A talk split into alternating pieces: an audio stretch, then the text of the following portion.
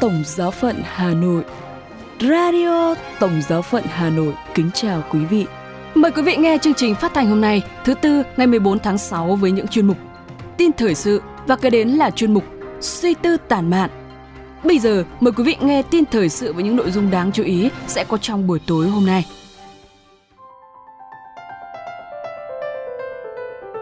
Hoạt động tại Tổng Giáo phận Hà Nội Sứ điệp Ngày Thế giới Người nghèo của Đức Thánh Cha đừng ngoảnh mặt đi.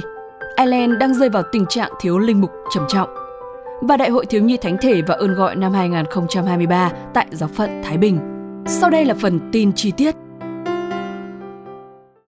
Hoạt động tại Tổng Giáo phận Hà Nội Cùng với Giáo hội Hoàn Vũ hân hoan mừng lễ Thánh Anton Padova, linh mục, tín sĩ hội thánh, một số giáo sứ tại Tổng giáo phận Hà Nội đã nhận ngài làm quan thầy, cũng vui mừng tổ chức thánh lễ và rước kiệu cùng nghinh thánh nhân.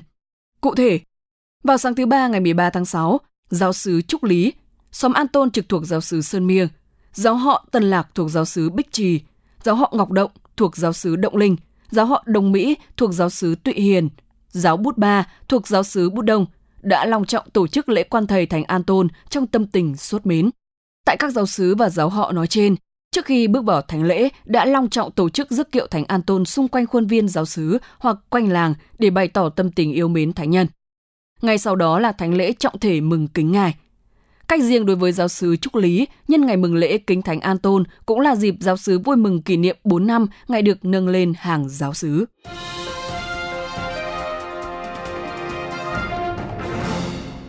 Sứ điệp Ngày Thế giới Người nghèo của Đức Thánh Cha đừng ngoảnh mặt đi.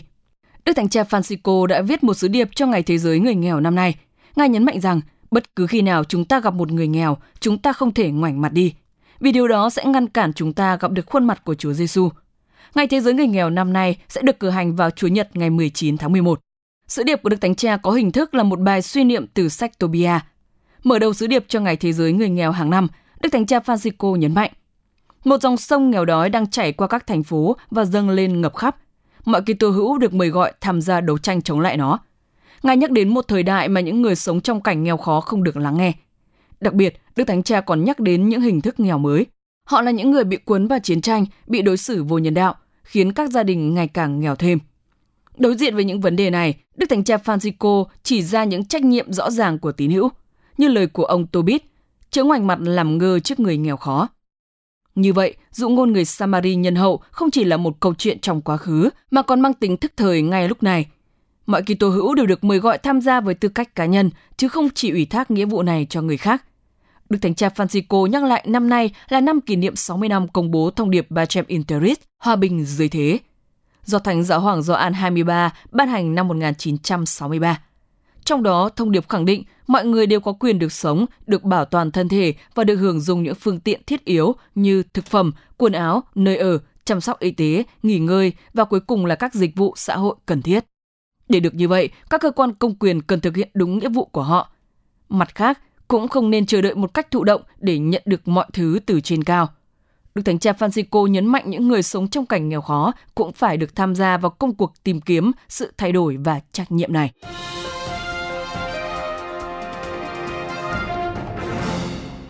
Ireland đang rơi vào tình trạng thiếu linh mục trầm trọng. Nhiều giáo phận ở Ireland đang bị thiếu linh mục trầm trọng, thậm chí các linh mục đang làm việc mục vụ rơi vào tình trạng quá tải. Một ví dụ cụ thể được tuần báo Công giáo The Tablet ở Anh Quốc đưa ra đó là giáo phận Dravo với cuộc thăm dò mới đây. Giáo phận có 33 giáo sứ với 71 nhà thờ nhưng chỉ có 48 linh mục làm việc. Cuối tuần, mỗi linh mục cử hành 3 thánh lễ và 5 thánh lễ trong tuần, không kể các đám tang, hôn phối, rửa tội, viếng thăm và ban bí tích cho các bệnh nhân. Tình trạng trên đây cũng được Đức cha Alan Markian, giám mục giáo phận, đề cập đến trong thư mục tử gửi dân chúa về cuộc thăm dò được thực hiện từ ngày 13 đến ngày 15 tháng 3 vừa qua. Đồng thời, ngài báo trước sẽ có những thay đổi. Cuộc thăm dò cho thấy số người tham dự thánh lễ giảm sút nhiều so với trước đây và tuổi trung bình của đa số những tín hữu tham dự thánh lễ là trên 40 tuổi. Chỉ có 35,3% người dự lễ dưới 40 tuổi và 64,7% trên 40 tuổi. Về độ tuổi của 48 linh mục, có 8 vị ở độ tuổi 80, 8 vị khác ở độ tuổi 70, 10 vị ở độ tuổi 60, 10 vị khác thuộc độ tuổi 40 và chỉ có 3 linh mục trẻ ở độ tuổi 30. Hiện nay giáo phận chỉ có 3 chủng sinh.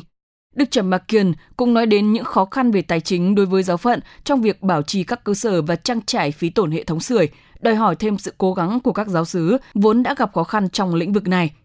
Đức cha cảnh giác rằng thánh lễ sẽ không thể được cử hành một cách tốt đẹp nếu chỉ có một số nhỏ linh mục ngày càng chịu gánh nặng thêm vì việc cử hành và phục vụ con số tiền hữu ngày càng giảm bớt. Vì thế, Ngài nhấn mạnh rằng thách đố đối với giáo phận là phải đưa ra những quyết định bây giờ để giúp chúng ta ổn định trong vòng 10 năm, 20 năm tới đây.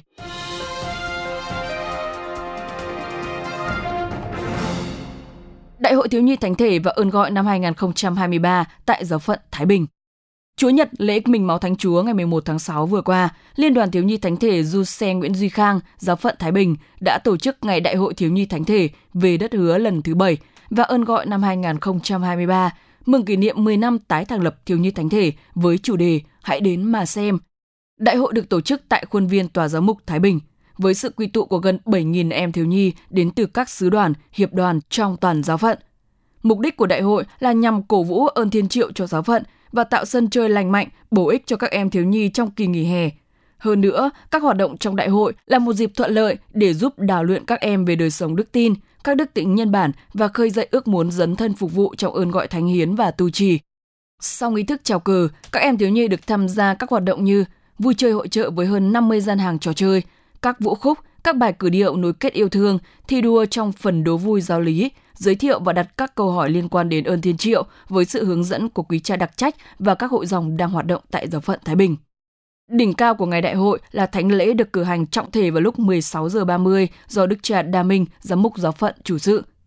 Trước khi ra về, ban tổ chức đã có những phần quà nhỏ cho mỗi tham dự viên và đồng thời mời gọi các bạn hướng tới các hoạt động của Liên đoàn Thiếu nhi Thánh thể trong mùa hè năm nay. Đó là hành trình sa mạc, huấn luyện huynh trưởng, các lớp giáo lý. Chuyên mục Suy tư tản mạn Quý vị và các bạn thân mến, cuộc sống hiện tại luôn cho chúng ta những cơ hội, nhưng bên cạnh đó nó cũng đồng thời đưa ra cho chúng ta những thách đố với việc nếu được cái này thì cũng đương nhiên ta phải từ bỏ cái khác. Đó là một phần của cuộc sống rồi. Điều quan trọng là ta cần biết chọn lựa và từ bỏ thế nào. Để trong những chọn lựa và từ bỏ ấy, ta không nuối tiếc và không đổ lỗi cho người khác những gì ta đã làm. Mời quý vị cùng lắng nghe bài viết Chọn lựa và từ bỏ dưới đây của tác giả HHQ để có những giây phút về với lòng mình đúng nghĩa nhất.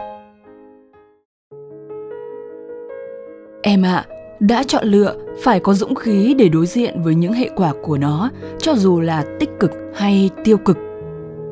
Em thân mến, đối với nhiều người, mùa hè là mùa của nghỉ ngơi với những buổi dã ngoại lý thú, là mùa của tạm biệt khi các cô cậu học sinh thường phải rời xa ghế nhà trường. Mùa hè còn là mùa của cơ hội khi mở ra những hướng đi mang tính quyết định cho cuộc đời. Và trong suy tư của tôi, thiết nghĩ mùa hè này với em là mùa của chọn lựa và từ bỏ. Tôi biết em đã gần được 6 năm, nhưng chúng ta ít có cơ hội được nói chuyện trực tiếp. Tôi thường hỏi thăm tình hình của em qua một người bạn. Điều làm tôi ấn tượng về em là cách em chọn lựa hướng đi cho cuộc đời. Trong xã hội ngày nay, không ai có thể phủ nhận tầm quan trọng của ngoại ngữ trong việc kiến tạo những cơ hội vàng để thăng tiến sự nghiệp và mở ra một tương lai sáng vững. Tuy nhiên, em lại lựa chọn một hướng đi xem ra khác người. Trúng tuyển vào một trường đại học hàng đầu về ngoại ngữ cũng là lúc cánh cửa tu viện mở ra chào đón em. Vào nhà dòng không được bao lâu, em lại được học bổng toàn phần của một trường đại học ở Tây Âu. Trong suốt những năm em du học, mặc dù tôi không nói ra, nhưng xin lỗi em, thực lòng tôi đã nghĩ em đã từ bỏ ơn gọi. Lý do với tôi khá đơn giản, không có lý gì một người được sống trong môi trường hoàn hảo cho sự thăng tiến bản thân và thậm chí đổi đời lại có thể quay về sống ba lời khuyên phúc âm. Nhưng trái với suy luận của tôi, sau hơn 5 năm du học, hè này em trở về nước, gia nhập một dòng tu giáo phận, tập sống cuộc đời âm thầm với những công việc phục vụ nhỏ bé. Em mến, mặc dù nhỏ tuổi hơn tôi, nhưng tình bạn của chúng ta đã được gần 10 năm. Qua cách em nói chuyện, tôi đoán hình như em thích đi tu. Ngày em tốt nghiệp trung học, thi đỗ vào một trường đại học tốt đầu về công nghệ tôi có hỏi em về ý định đi tu của em. Em chần chừ. Tôi thúc giục. Em trả lời. Ở ngoài đời mà sống thánh thiện thì có tốt hơn là làm linh mục mà sống bê tha không? Tôi thinh lặng, tôn trọng quyết định của em. Trong suốt 4 năm học đại học, tôi thấy em đi làm thêm và kiếm việc làm. Trong những lần trò chuyện với em, tôi không bao giờ đề cập đến chuyện tu tác nữa. Xin lỗi em, tôi đã nghĩ em không còn muốn theo đuổi ơn gọi nữa. Tuy nhiên, tốt nghiệp đại học, em lựa chọn một hướng đi khác với suy đoán của tôi. Từ bỏ cơ hội việc làm với mức lương ổn định. Hè này, em xin gia nhập ứng sinh của Tổng giáo phận, bắt đầu học biết về đời linh mục qua các công việc mục vụ trong nhà xứ. Em mến, người ta thường nói khi chọn lựa một điều gì đồng nghĩa với việc từ bỏ những điều khác. Chọn lựa và từ bỏ như hai mặt của một thực tại, cùng tồn tại đồng thời và đôi khi loại trừ nhau. Em ạ, à, đã chọn lựa phải có dũng khí để đối diện với những hệ quả của nó, cho dù là tích cực hay tiêu cực. Con đường ơn gọi của em mới đang ở những bước chập chững khởi đầu.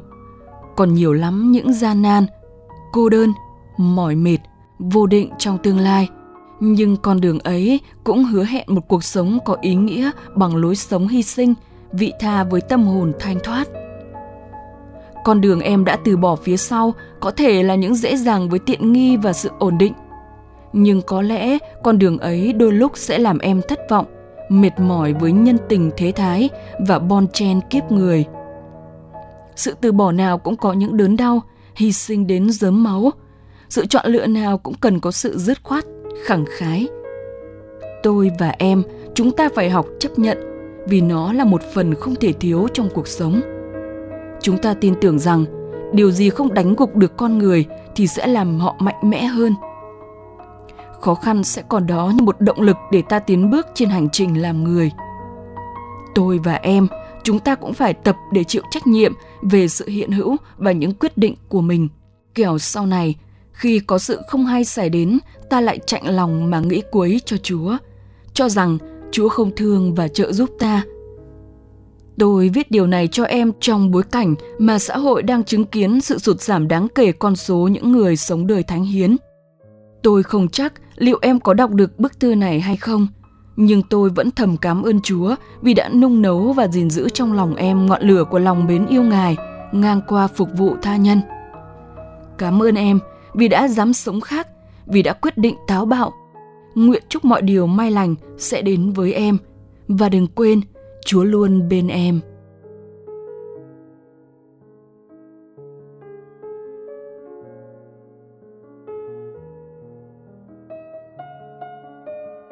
Radio Tổng giáo phận Hà Nội xin chào và hẹn gặp lại.